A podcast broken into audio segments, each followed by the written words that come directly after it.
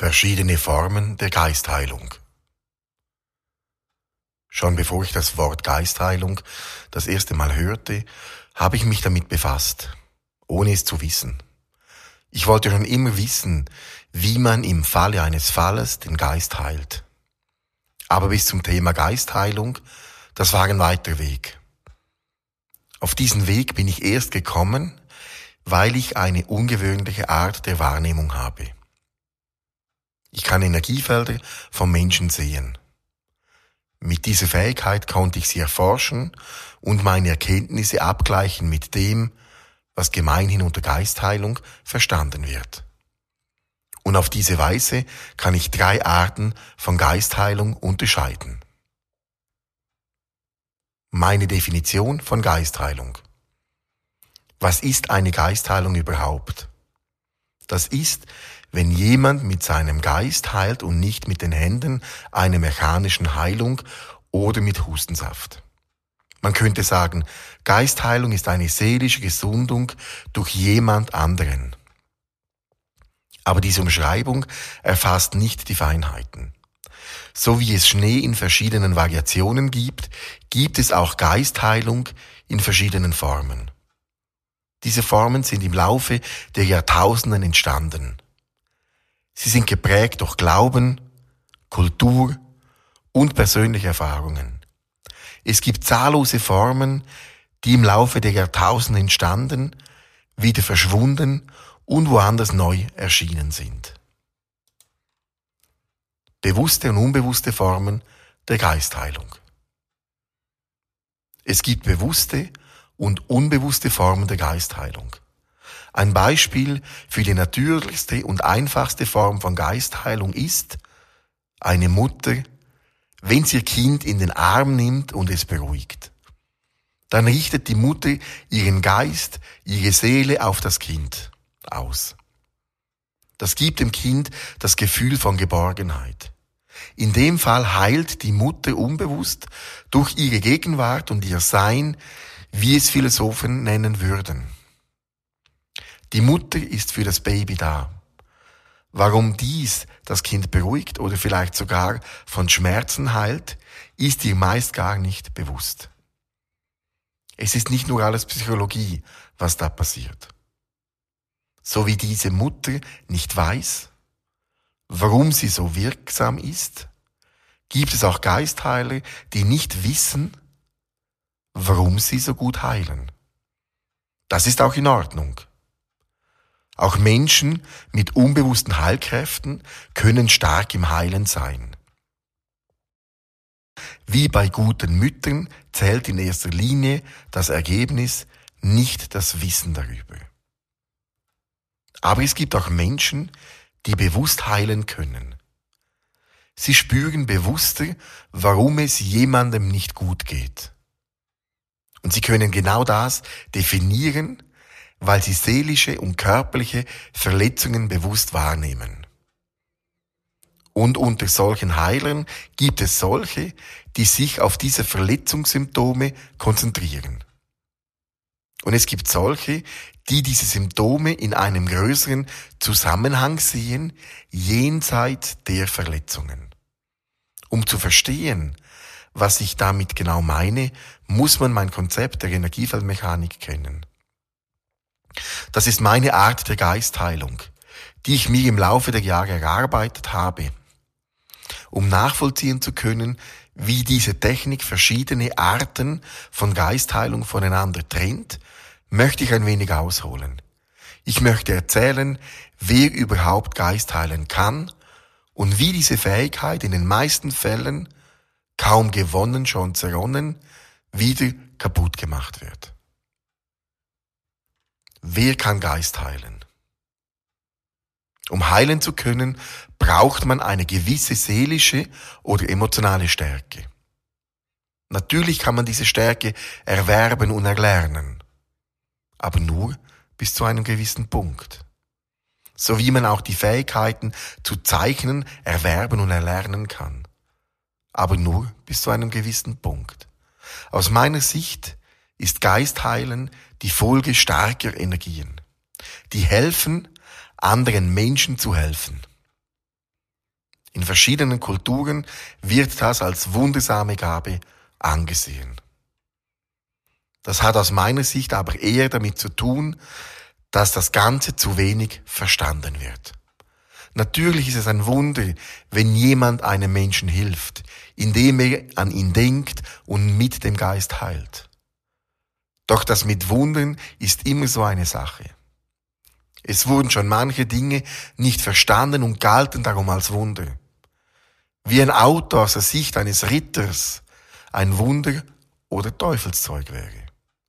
Es gibt einfach Menschen, die können solche vermeintlichen Wunder mehr erzeugen als andere.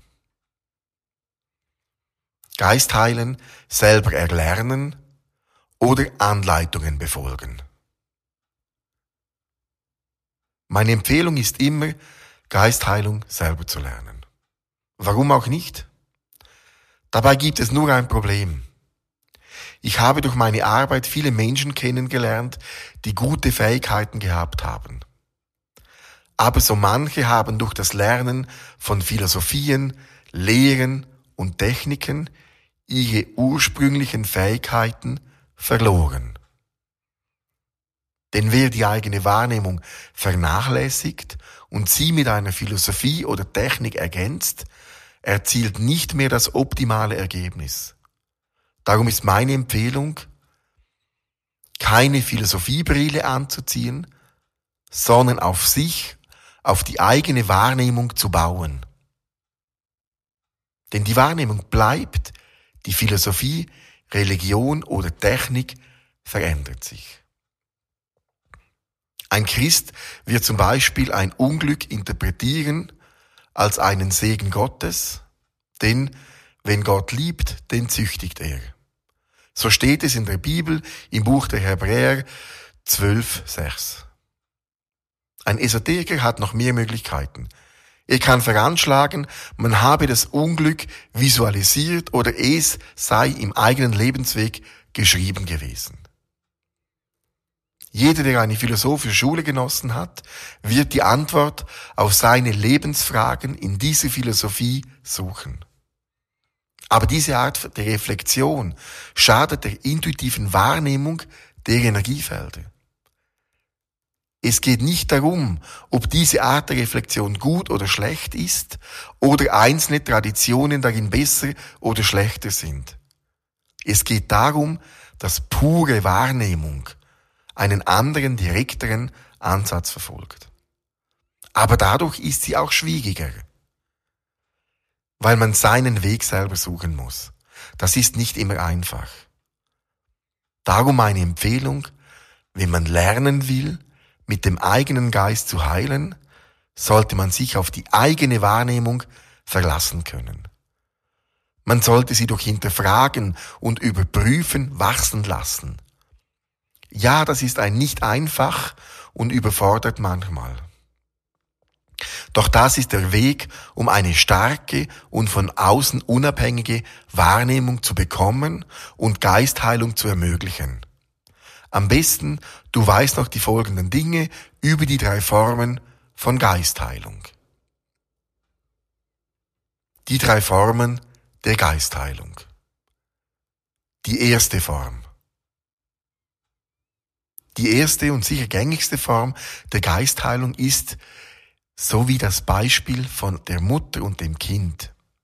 In Beziehungen, unter Freuden und in der Familie geht es oft dem einen oder dem anderen nicht gut. Dann schenkt man diesen Menschen Kraft. Genauso wird es oft umschrieben. Er, sie, mein Partner oder meine Partnerin hat mir Kraft gegeben.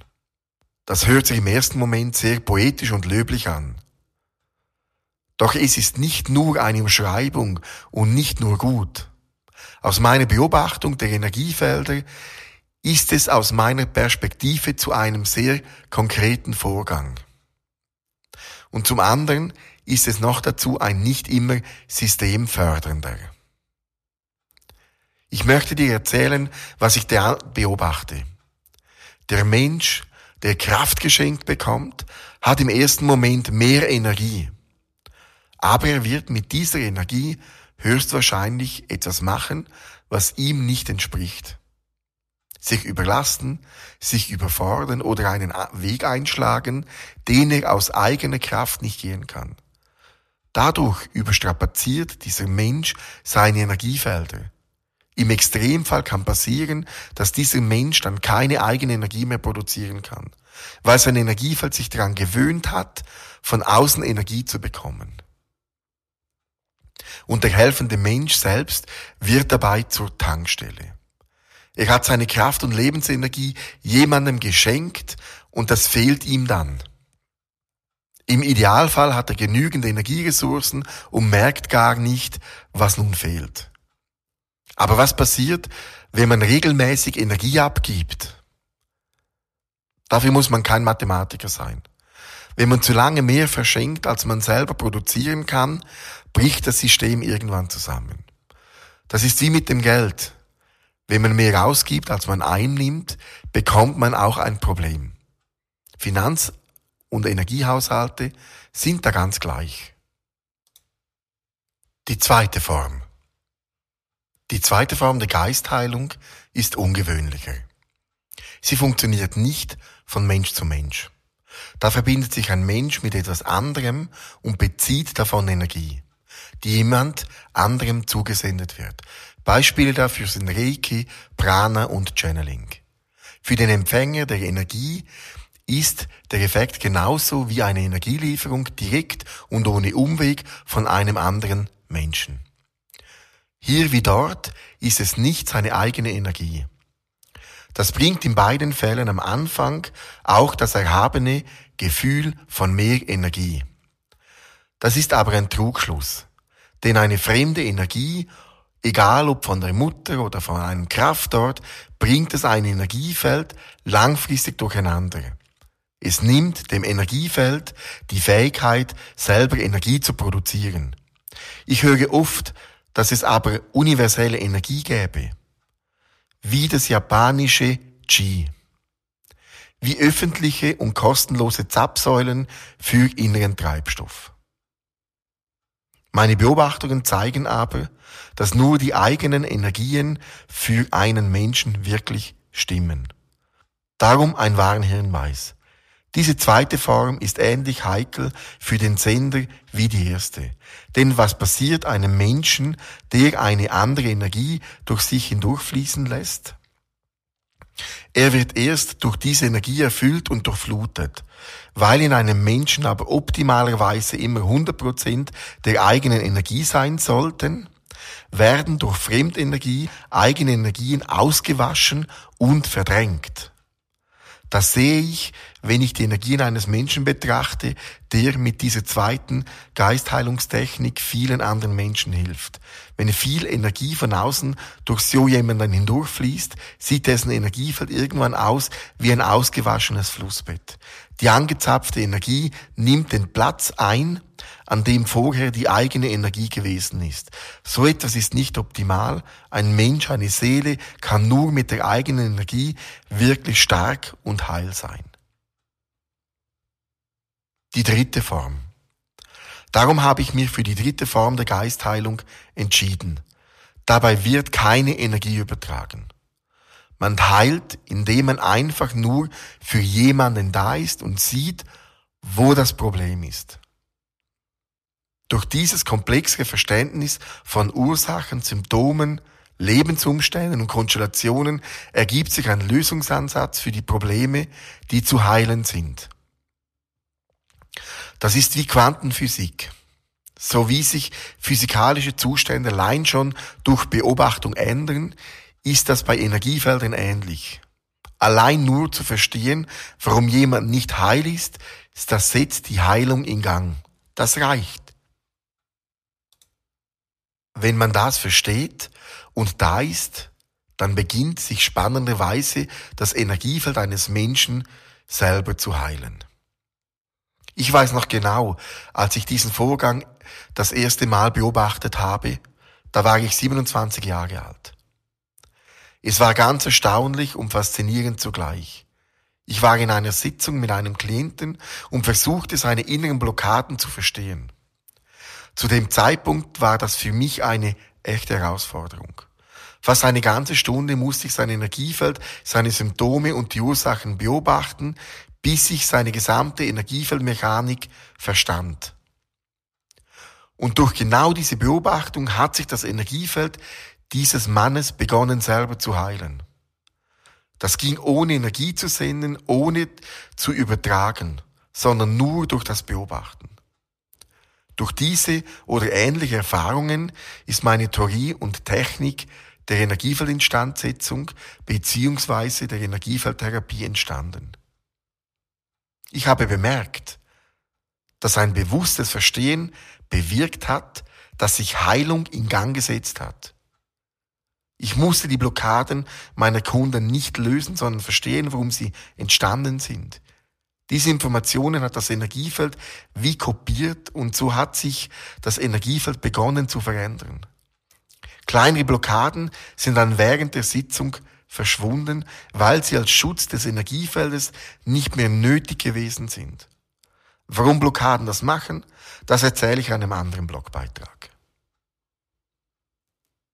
Wo Aufmerksamkeit ist, ist Energie. Diese dritte Form der Geistheilung ist aus meiner Sicht also die nachhaltigste. Sie trägt am meisten dazu bei, dass ein Mensch durch seine eigene Intaktheit geheilt wird. Plus, das Energiefeld des Menschen lernt dabei und optimiert sich. Wenn ein Energiefeld kein Wissen darüber hat, weiß es nicht, wie es sich selbst heilen kann. Dann entstehen innere Blockaden. Aber eine solche Geistheilung der dritten Art ist dann wie ein Besuch bei einem Menschen, bei dem man sich verstanden fühlt. Man bekommt mehr Kraft und Probleme können sich lösen. Vielleicht kannst du nun besser verstehen, warum ich sage, dass Weltbilder und Philosophen in manchen Fällen mehr ablenken als nutzen. Denn die eigene Wahrnehmung braucht Raum, Platz im Denken hilft, größere Zusammenhänge zu sehen, sich nicht von Symptomen ablenken lassen und ein größeres Verständnis zu haben. Darum sind erfolgreiche Geistheiler meist Menschen, die durch ihre eigene Wahrnehmung auf die Lösung kommen. Solche wenden keine Philosophie oder Paradigmen an. Man braucht so etwas nicht, wenn man im übertragenen Sinne gut sieht. Mit diesem Blogbeitrag wollte ich das Thema Geistheilung einmal aus einem anderen Blickwinkel beleuchten. Geistheilung hat viele Formen, Facetten und Ausrichtungen. Je nachdem, wie man damit in Kontakt gelangt, wählen Menschen die eine oder andere Form. Aber um gut zum Wählen ist es von Vorteil, die energetischen Mechaniken dahinter zu verstehen. Es ist immer gut zu wissen, dass Präsenz und Stärke heilt. Das gilt dafür, wenn man entweder füreinander oder nur für sich selbst da ist. Darum noch ein kleiner Tipp für die Selbstheilung. Sei für dich selber da und lass dich nicht im Stich. Das hilft schon sehr viel. Denn da, wo Aufmerksamkeit ist, ist Energie. Und Energie bewirkt Selbstheilung. So kannst du auch ein wenig dein eigener Geistheiler sein. Ich hoffe, der Beitrag hat dir geholfen und Spaß gemacht. Alles Gute.